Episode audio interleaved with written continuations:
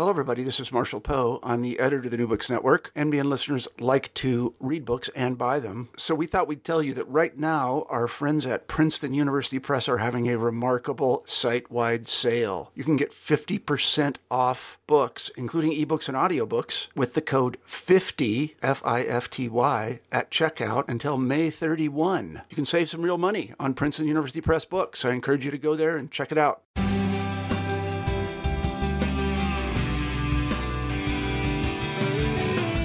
Hello, everyone, and welcome to another episode of New Books in Sociology of the New Books Network. I'm your host, Richard Ocejo of the City University of New York. And today I'm going to be joined by Japonica Brown Saracino, Associate Professor of Sociology at Boston University.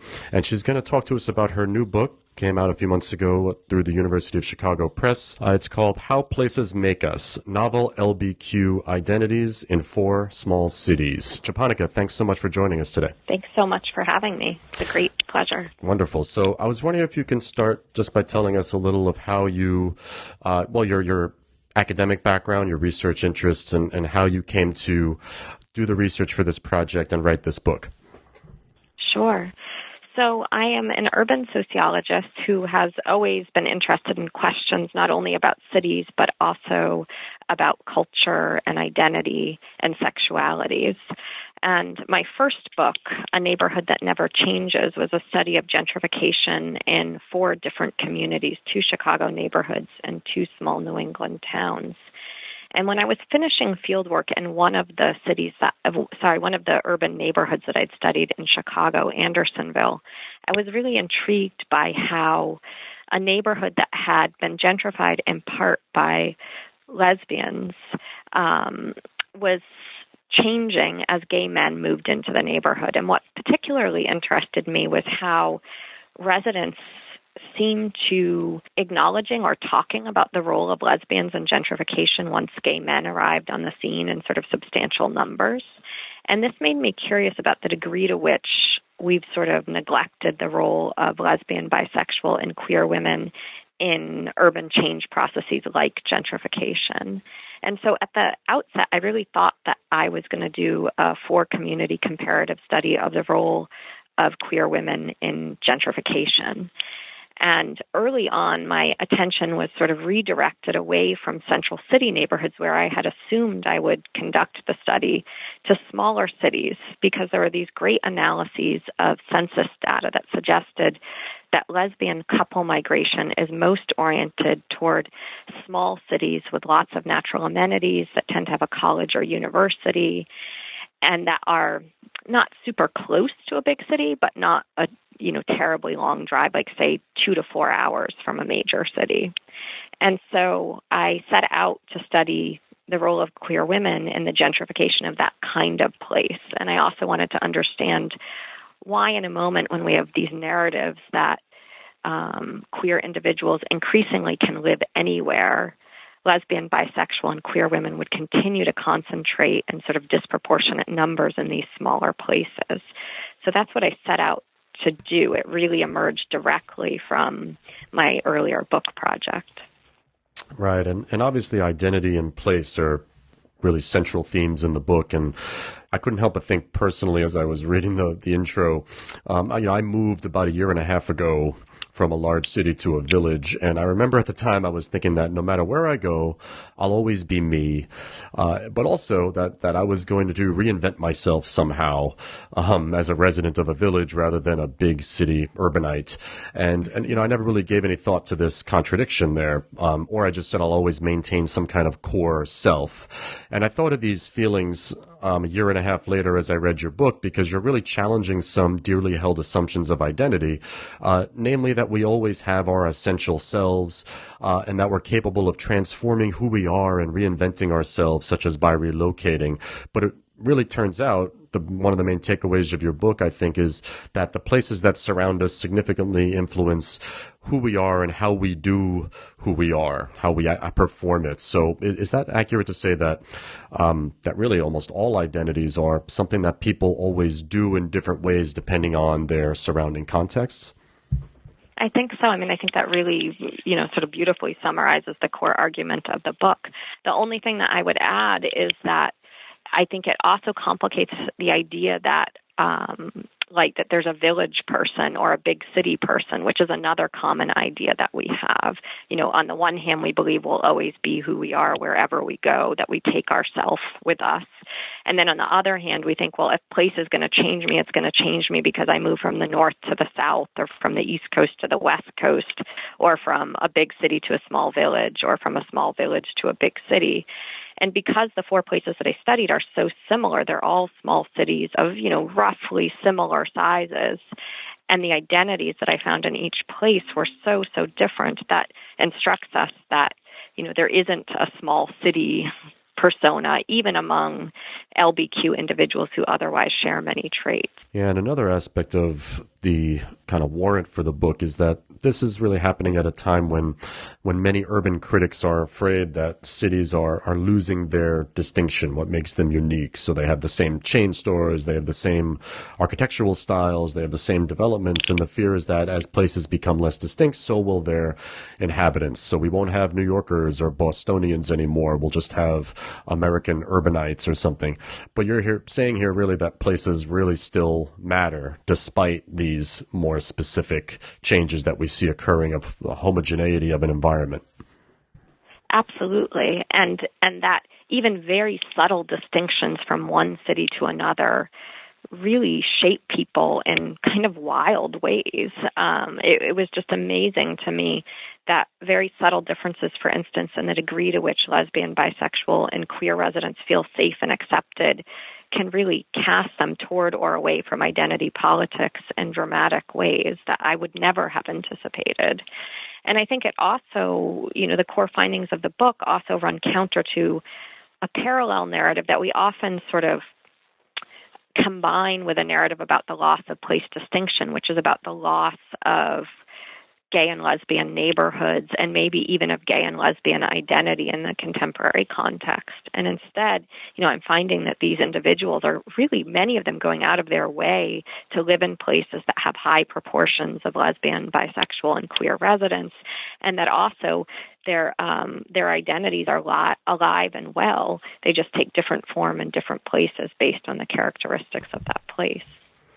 Right. So let's get into the the case that you've that you've chosen. It's LBQ, lesbian, bisexual, queer women, uh, specifically those who have moved to one of four small cities. You have Ithaca, New York, uh, San Luis Obispo in California, Portland, Maine, and then Greenfield, Massachusetts. And uh, in them, they all they adapt to their local, geographically specific sexual identity culture, uh, which often differ from how they had been identifying. So women who would identify as lesbian now identify in their new home as stone butch, for instance. So, so tell us how this finding challenges not just what we know about identity, but specifically what we know about sexual identity. So there are a couple of dominant ways of thinking about sexual identities right now, and I think that the book challenges many of them. And one is the idea that um, we are all sort of what some people will call post gay now, that um, because of increasing acceptance, that that sexual identity is less salient than it used to be, that fewer and fewer, fewer people understand themselves primarily through the lens of sexual identity. And this narrative often suggests that this is a universal term. So we would expect that, you know, no matter where you live, at least within the U.S. context, that you would be sort of orienting towards a post gay um, identification, if not totally embracing that. I think that another dominant way that people um, sort of complicate that post gay argument is by saying, well, actually, there is some heterogeneity, but that heterogeneity relates to social and geographic categories. So there's variation in terms of generation. You know, many people will suggest that, okay, maybe young people today adopt a post gay orientation, but older queer people might still identify with a post, sorry, with an identity politics orientation as gay or lesbian. And then others will suggest that there might be variation in identification along the lines of race or ethnicity or region. Um, so there's been increasing attention, which is really important to Southern queer identities. There's also attention to how rural and urban queer identities might be different. But none of these accounts can explain the identity heterogeneity that I found in four cities that share many traits, right? That are all small, that are all progressive. They each have some institution of higher education. They all have lots of natural foods and, you know, um, similar amenities, bookstores that we would associate with producing very similar identities. And yet I found this heterogeneity. So I think that this forces us to think about sexual identity as much more local than, you know, um, other popular ways of thinking about sexualities right now would lead us to believe. Yeah, and this obviously brings up the big question of if cities do indeed shape us, um, how do they do so? There must be something about them. You mentioned some of the sometimes subtle ways that uh, are part of uh, the city's larger uh, ecology. Uh, so, what are some of these dimensions that you discovered to city ecology that help to shape how we think of ourselves and our identities? So, it it was relatively early in the research. Well, I would say about two thirds of the way through data collection, I became acutely aware of the heterogeneity of identities that I was um, encountering in these four different cities, and it was very clear to me that I was that the identity differences that I was encountering mapped onto the individual cities. So individuals in one city identified in one way and in another city another way. But at first, I had no idea how I could understand the origins of these identity differences, in large part because both the sexualities literature and the urban literature I felt left me with relatively few tools to use to try to explain this heterogeneity. So basically, I embarked on a, a, long process of elimination where I thought about all of the characteristics of the people I'd studied and the characteristics of the cities that I'd studied. And I began to think about how those characteristics were either present or absent in each of the places that I'd studied. And eventually, this sort of process of elimination, oh, Jack Katz refers to this as the elimin- elimination of negative explanations, led me to isolate three sort of facets of city ecology that I believe primarily direct the identity cultures in these cities. And those are first and foremost abundance and acceptance, which is the degree to which residents feel safe and accepted and and perceive an abundance or the opposite of other people who share their sexual identity and difference in that you know immediate metro area and this plays a really crucial role, I argue, in directing residents toward or away from identity politics.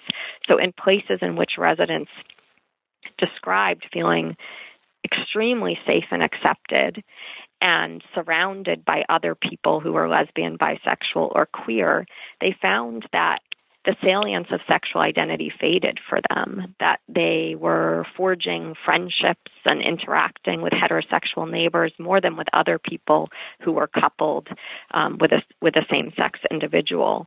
And so these individuals really moved away from identity politics and embraced discourses of the value of integration with heterosexuals and talked through the lens of post identity politics. On the other hand, people who lived in cities where they felt less safe and accepted, and in which they felt that there was sort of a scarcity of other people who identified like them, they were drawn towards identity politics. So sexual identity became a much more primary way of understanding who they were and talking about themselves, and was a primary basis for forging relationships in the context. And I think here it's really important to note that none of these places are wildly inhospitable to LBQ individuals. I mean, these are all places that most of us, if we look sort of at a map of the US and we looked at the characteristics of the places, would expect to be quite embracing of LBQ residents. And in fact, I mean, everyone nearly everyone I encountered in observations and interviews described these places as as quite, you know, lesbian friendly, we might say. And yet, despite that, even really subtle departures from a strong sense of abundance and acceptance would turn po- people towards a post identity, um, sorry, an identity politics orientation. But I eventually realized that this didn't tell the whole story because in two cities, for instance, where residents felt uh, that that there was um, limited abundance and acceptance, and therefore they articulated an identity politics orientation. I found that they the way that people did identity politics varied greatly by city. So specifically in in Portland, Maine, and San Luis Obispo, identity politics were alive and well, but the kinds of identity politics that people were articulating and practicing were really, really different. So in Portland, for instance, micro identities were highly emphasized. So people would articulate who they were using these long hyphenated descriptions that often reference gender identities as well as sexual identities. And tended to socialize with other people who shared their micro identity traits. Whereas in San Luis Obispo, nearly everyone I interviewed and, and most of the people I encountered via observations talked about themselves simply as lesbian, and they socialized in sort of a large umbrella lesbian community. And so eventually I realized that there were other factors at work here that would explain those differences in the way that people did identity politics or parallel differences in the way people did post identity politics. And and so the two additional facets of city ecology that I ended up turning to, to to explain these differences are place narratives, so the stories that cities tell about who they are, which I find that residents really tend to adopt and use to explain, you know, who they are. They really internalize those identities.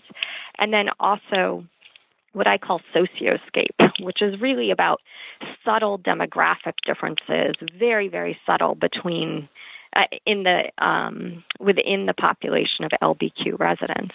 So, for instance, residents of Portland, Maine, um, like those in most of the other sites, are very highly educated and have attended lots of elite colleges and universities but they many of them attended a cluster of elite liberal arts colleges in New England and they really adopt this as a way of talking about who they are.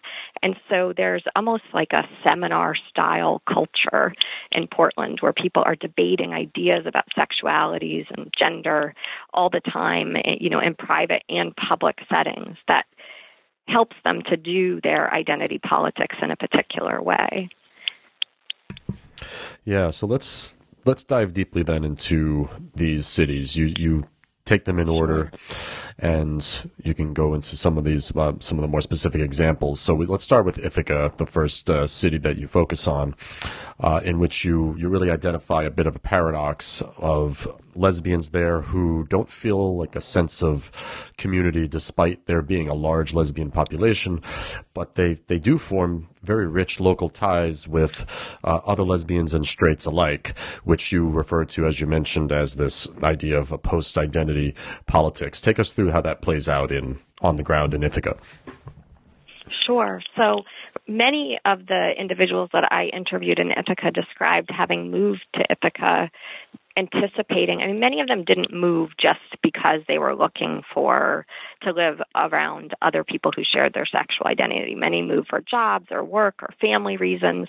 But even the, even though those were the reasons that originally motivated their moves, they moved with the expectation that they were going to be in a, an extremely lesbian-friendly place.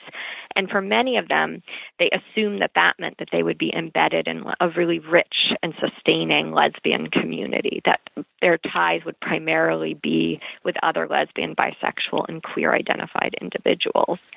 And, and indeed, most of them describe moving and finding an abundance of LBQ individuals everywhere. I mean, in the chapter, I have quote after quote from individuals who say, you know, I get massages from lesbians. The police officers are lesbians. I see lesbians at the grocery store, on the bus to work, so on and so forth. They have this sense that that lesbian, bisexual, and queer individuals are everywhere. And yet, at the same time, they articulated this profound sense of isolation from these individuals that they see everywhere. And over and over again, they articulated that this that was because they did not feel that they actually needed to forge ties with other lesbian, bisexual, and queer identified individuals in the Ithaca context.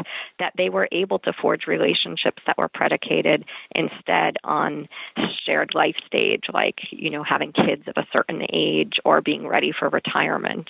Um, or shared profession. You know, many talked about shared hobbies that help them forge relationship with neighbors and others. You know, running clubs, composting education, and so on and so forth.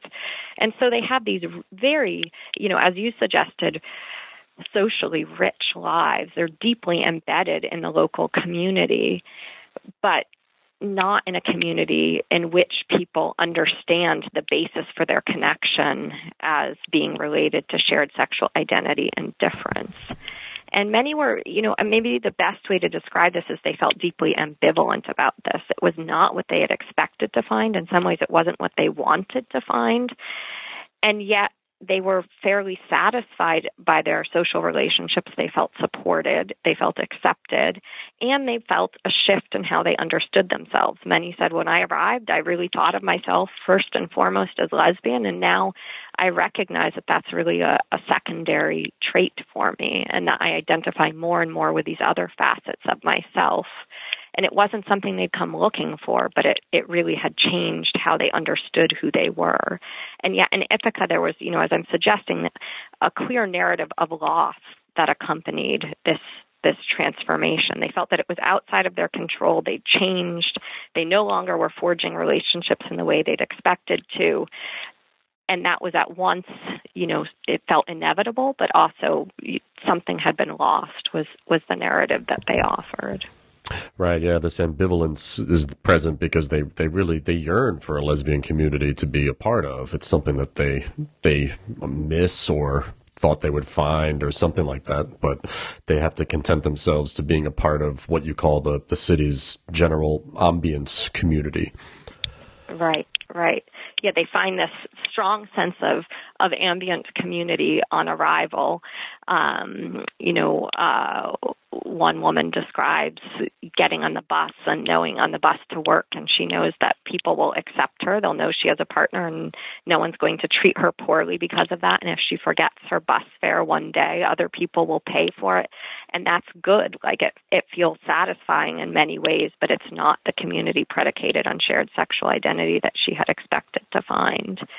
And part of what's interesting about this almost nostalgic discourse for lesbian community in Ithaca is that I heard it from people who had both experienced lesbian community in other times and places, and people who were far too young to have experienced sort of the 1970s version of lesbian community that people seem to be nostalgic for.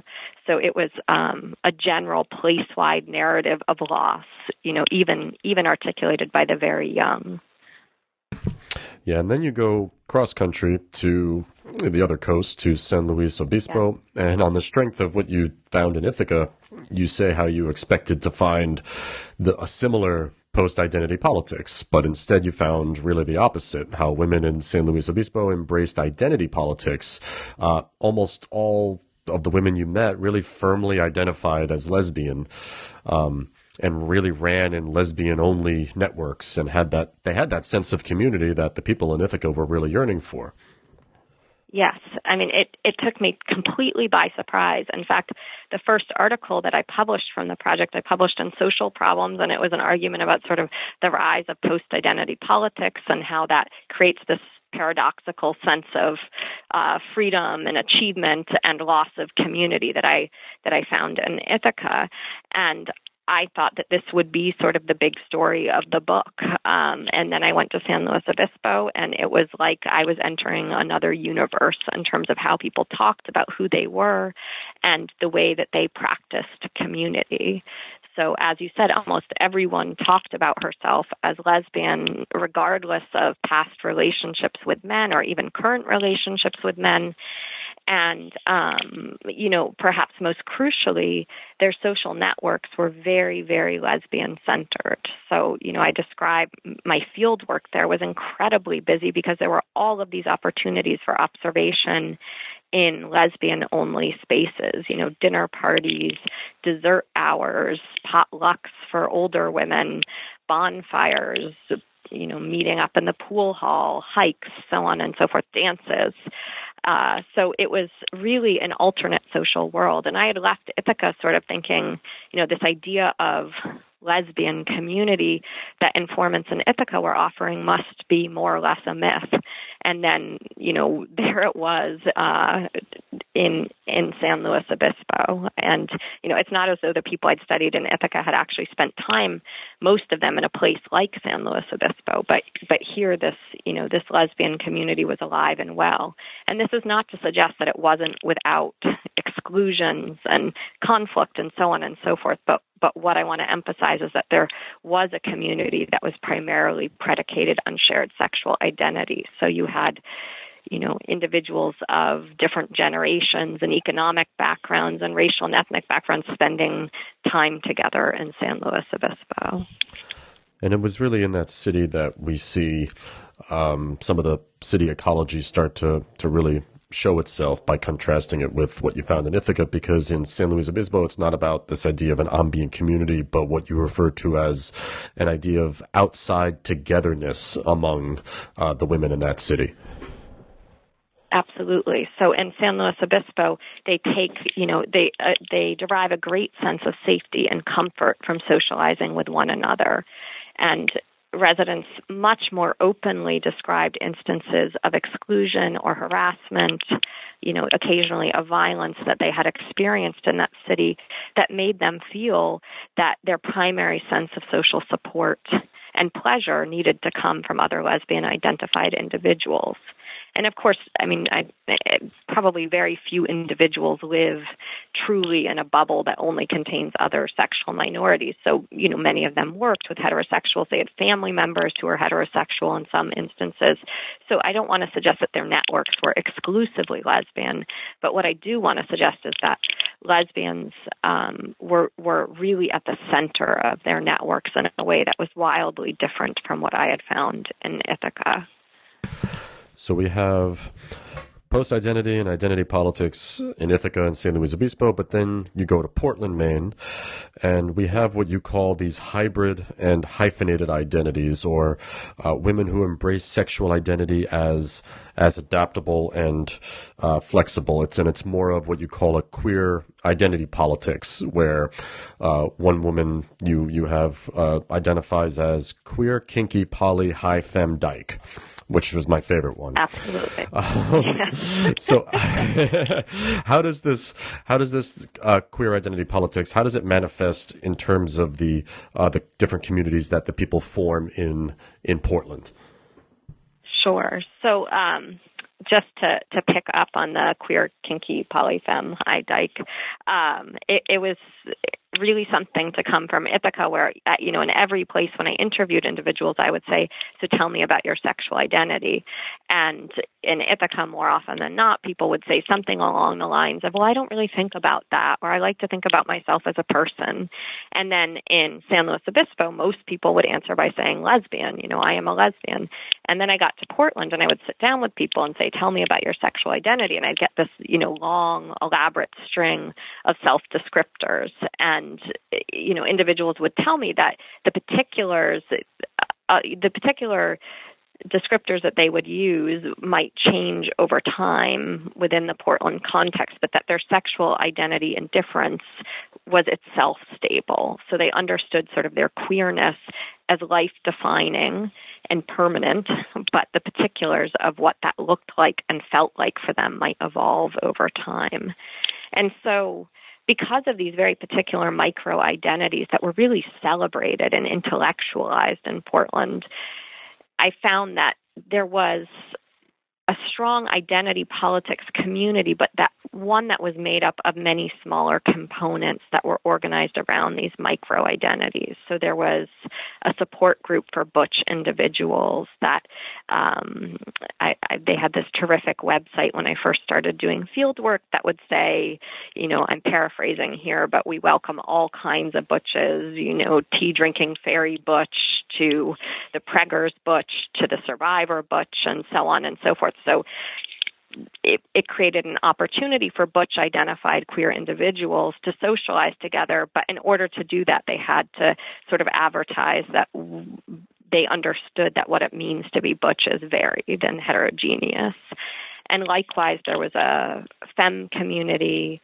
Um, there were individuals who understood themselves to be queer and punk who would socialize together, and so on and so forth. So there were all of these micro communities. And then many of the micro communities would all come together in certain contexts, like Dyke March was very popular for all kinds of micro identity communities within the Portland context. So there was sort of a larger umbrella LBQ community. But then these smaller components that were also very important in the daily lives of the individuals I interacted with. Yeah, and what is it about Portland then that helps to explain these uh, these communities and how they played out. What's the eco- ecological conditions in Portland that you saw? So I argued that Portland, like San Luis Obispo, is a place in which LBQ residents don't feel entirely safe and accepted, and they don't feel that there's sort of an overwhelming abundance of other LBQ individuals. And so this helps them to emphasize sort of the centrality of sexual identity and difference in their self understandings and in the formation of community. But at the same time, Portland is a place that markets itself as very urban and also as cutting edge and quirky and artistic. And residents really um, embedded those frames in their self description. So there were just striking parallels between the ways that the city markets itself and the way that individuals talked about who they were, both to me and to one another when I was conducting observations. So there's this idea that Portland is not a place in which anyone is sort of straight and narrow, right? So if you're going to do identity politics, you're going to do it in a quirky and unusual way. And then there also, um, was, as I mentioned earlier, this sense that residents of Portland articulated, specifically LBQ residents, that they were a really intellectual and sophisticated group of individuals who took pleasure in talking about sort of academic theories of identity. It was the only place in which I had a couple of informants bring academic texts on sexuality or gender to interviews.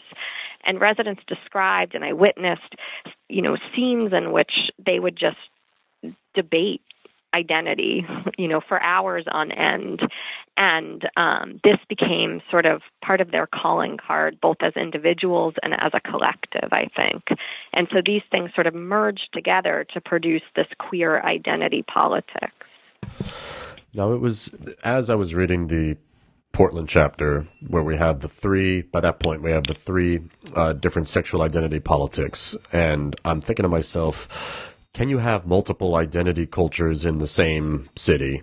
And then I get to the Greenfield chapter, and that's exactly what you show us, um, where there's there's a group of women who held a lesbian feminist identity politics, like in San Luis Obispo, and another that holds more of a post identity politics, like you found uh, in Ithaca. So, what are the conditions uh, under which these two separate identity cultures emerge?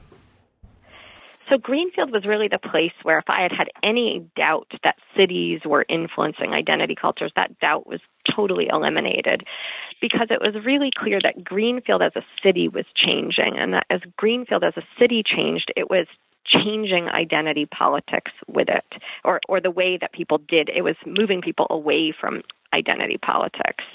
Um, but the story in Greenfield is complicated a little bit by the very close proximity of Northampton, Massachusetts, which, you know, is sometimes called Lesbianville, USA. So, about a half hour to the south by car is Northampton. And I argue that the influence of, of Northampton allowed earlier migrants to Greenfield to maintain a lesbian feminist identity politics and lesbian feminist communities, even as Greenfield changed in a way that rendered newcomers' identities much closer to a post identity politics orientation. So people who had moved to Greenfield in the 1970s and 1980s tended to still talk about themselves in terms of lesbian feminism and to maintain, you know, book clubs and potluck groups and brunch groups with other individuals who identified similarly. And part of how they were able to do this, even as Greenfield was gentrifying and its narrative about itself was changing and changing the identities of newcomers, they were able to maintain this lesbian feminism in part by um, frequently engaging with people who lived in Northampton and also with institutions in Northampton. So at the same time that you had these old timers who were maintaining this lesbian feminist identity, people who were moving much more recently within the last decade or so to Greenfield spoke about themselves and the communities that they were a part of in a way that was very, very similar to how those in Ithaca talked about themselves and the communities that they were a part of. And in fact, they also referred to Northampton kind of constantly. But instead of identifying with Northampton and suggesting that Northampton was an identity resource and a community resource, the newcomers to Greenfield framed themselves in opposition to what they described as Northampton lesbians and Northampton lesbian communities. So they suggested that Greenfield is a place where you can come and stop identifying as lesbian. You can identify with other facets of the self. You can think of yourself as a family person or just a doctor or, um, you know, a farmer or an artist or so on and so forth. That it's a place where sort of the general quality of your life and the pace at which you live your life is much more important than sexual identity and difference. And one thing that really fascinated me from the get go in Greenfield was that individuals of the same age were identifying in really different ways based on when they moved to the community. So I interviewed a number of individuals who were in their 60s or older who were new to Greenfield, who identified um, in a sort of post identity politics manner even though there was this community of other women, you know, in their 50s, 60s, 70s who had moved to the community much earlier who remained lesbian feminists. So that contrast really helped me to understand how important the place you encounter when you first move there is for understanding who you are and sort of shaping how you interact with people around you in the city. Yeah, that's a really great chapter. It really ties together a lot of the arguments. And, and I really like just the structure of the book and how you go in order of the cities that you analyzed. And the readers really get to see how your analysis changes and how, how what you, you're very clear about what you expected to find and then what you actually found. So it's the Greenfield chapter is really a good, great culmination of that. Um, but going back then to the city ecology and the local dimensions that influence identity culture. You have a great chapter where you synthesize these four cities. Um, and again, the local dimensions you found are this idea of abundance and acceptance, of uh, place narratives, and of socioscape. And you kind of put yourself in the mind of the reader a little bit by saying how, you know, they must be thinking all along throughout the book that there must be some other factors that must be more important here uh, to shaping how people identify, such as you know age or race or relationship status or something like that. Um, and you also asked like if we if where we go shapes how we arrange and how we do our identities so much, you'd think that we'd be a little bit more aware of it and that we would factor it into where we choose to live. But as you reiterate, neither was the case with the women that you studied, that it was these ecological dimensions and they like except maybe on I think one or two occasions they were not aware of this uh, this impact at all. Mm-hmm. Yeah, it's one of the great puzzles I think of the project um, that you very, very few anticipated that their identity would change on moving. Only some were self aware of how they had changed. And the people who are most self aware of how they had changed, you know, before sitting down with a sociologist who asked them lots of questions that forced them to compare, you know, who they are now to who they were at other times in their lives. You know, the people who did have you know something of a narrative of how they'd changed on moving were people who were pretty unhappy with how they had changed on moving they hadn't expected to change they didn't like who they had become but often felt sort of trapped in the new identity um, I know of one individual who ended up moving because she just felt she couldn't live with who she had become in Ithaca, um, but she also didn't know how to be any other self in Ithaca. And and so yeah I, I think this is one of the really um, you know it was an intriguing puzzle for me to try to understand. And and one answer I eventually came up with and that I elaborate on actually outside of the book a bit in an article in Sexualities that I co-authored with Jeffrey Parker is that people are so um, sort of capped. This population group is so attentive to whether a place is you know what I'll call lesbian friendly, just as a sort of shorthand, but basically a place in which someone with an L, B, or Q identity can feel reasonably assured that they will be, you know, somewhat safe and accepted. That that that way of thinking about place is so powerful that it sort of renders obsolete indicators of differences in identity culture that one might otherwise pick up on when you know visiting when house hunting when you know contemplating whether to attend x university or y university um, and that this really ends up masking some of the differences, some of the local differences that end up being so incredibly powerful once people are embedded in a place. And toward the end, you ask another question that had really been on my mind as I was reading. Uh, are all, or at least are there other identities that are going to be influenced by city ecology? Are there going to be some that might be influenced more than others? What is your, I know you didn't, you only studied this particular identity, but right. what are some thoughts you have on that? I mean, one way that I think about this, I mean, I suspect that all of our identities are responsive to city ecology. I think that on the one hand, I think that marginalized individuals like, you know, sexual minorities and also people who are just generally new to a place may be especially sensitive to subtle differences in city ecology. You might really be you might really feel and experience subtle differences, for instance, in abundance and acceptance in a way that someone in a more privileged position might be able to be slightly more indifferent to those characteristics. You might listen more closely to place narratives, for instance, as you're thinking about how to fit into the local context. On the other hand, I wonder about the possibility that these individuals, because they were relatively privileged individuals who could move around a city, are more impacted by city level characteristics than some individuals who might be more isolated in their neighborhoods might be.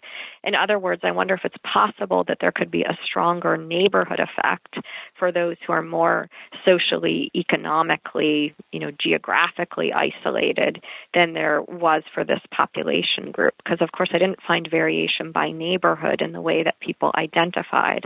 And I think this has a lot to do with the fact that the individuals I studied tended to live in one place and work in another, you know, within a city and maybe socialize in a third place. So they really were consuming and moving through much of the you know the geographical space of the city but also the social cultural and political space of the city and therefore i think that helps to explain why it's sort of the city level that mattered for them the one other thing that i would say on this subject is that I did notice differences, for instance, in the way people talked more generally about some kinds of identities in the cities. So, for instance, there were differences in local food cultures that were subtle but present in the places. So, in all of the places, there's an embrace of sort of natural or, you know, health foods to a degree or farm to table.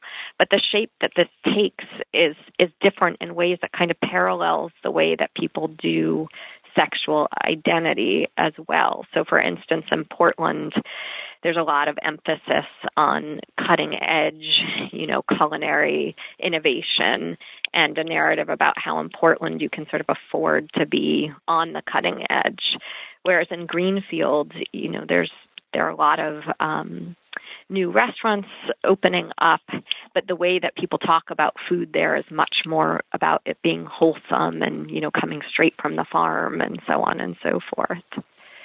And I guess I would add one more thing on this topic, which um, I found really interesting as I was doing field work, which was that I, we shouldn't expect. I, I know I just gave the food example, and I and I think that's real, and we should wrestle with that. But at the same time, we shouldn't expect city ecology to cast all identities in the same direction. So, for instance, in Ithaca, post-identity politics, you know, really dominated among LBQ individuals But LBQ individuals I interviewed who were also who were racial minorities didn't tended to not articulate a post identity politics orientation when it came to their racial identities.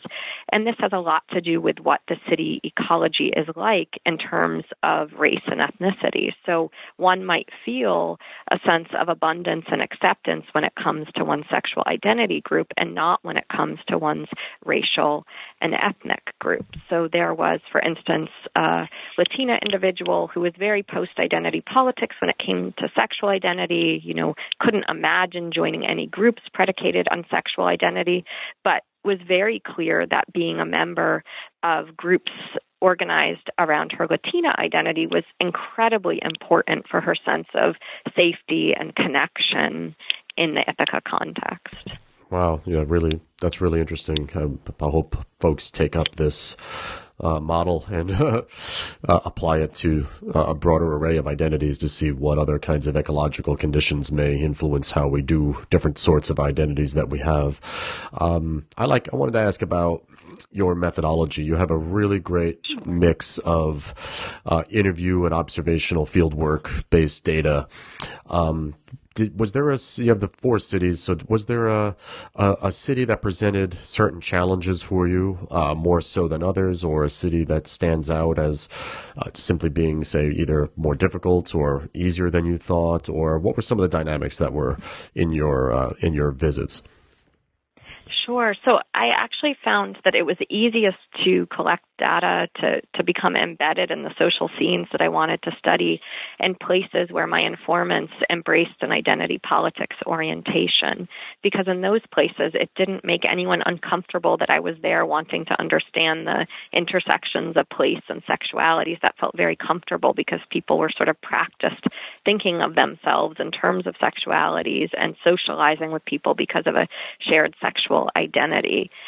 On the other hand, in the places where people um, were em- more embracing of a post identity politics, field work was um, very slow and it was really hard to get access at first. And in fact, at first, I really thought that I must be doing something wrong. And eventually, the process of trying to understand why my fieldwork experiences were so different you know in the cities was part of what tipped me off to the heterogeneity of sexual identity cultures. Eventually, I realized it it wasn't me, it was them, and it was something really interesting about them that was complicating access in some places and making it really easy in other places.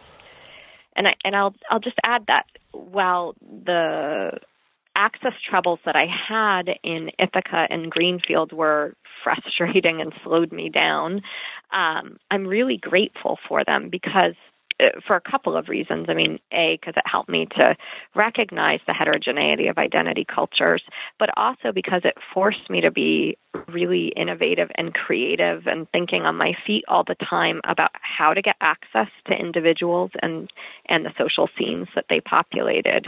And this helped to make sure that I was not overly relying on snowball sampling, that I wasn't getting stuck in a single institution, that I really was, you know, because I, I was forced to uh, access the population I wanted to study from every possible angle I could possibly think of, it helped me to make sure that, you know, my findings weren't really the story of a smaller social group or an individual network, that I was really capturing people from, um, you know, every corner of the place that I was studying. And because I had to do that in in two cities, I adopted that practice especially on revisits in the other places that I was studying as well.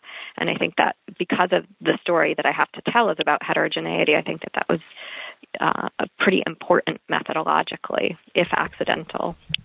Yeah, and I think uh, it's not me, it's them should be the title of your next um, met- methodological article or, or a book or something. And that that would be, uh, I think, a lot of uh, yeah. fellow qualitative researchers will get a lot out of that. Um, so we have taken up a lot of your time already, Japonica. Um, I always uh, end with a question that's almost rude to ask because you just finished this big project and this big book. Uh, what are you working on now? What's the next thing that you're doing?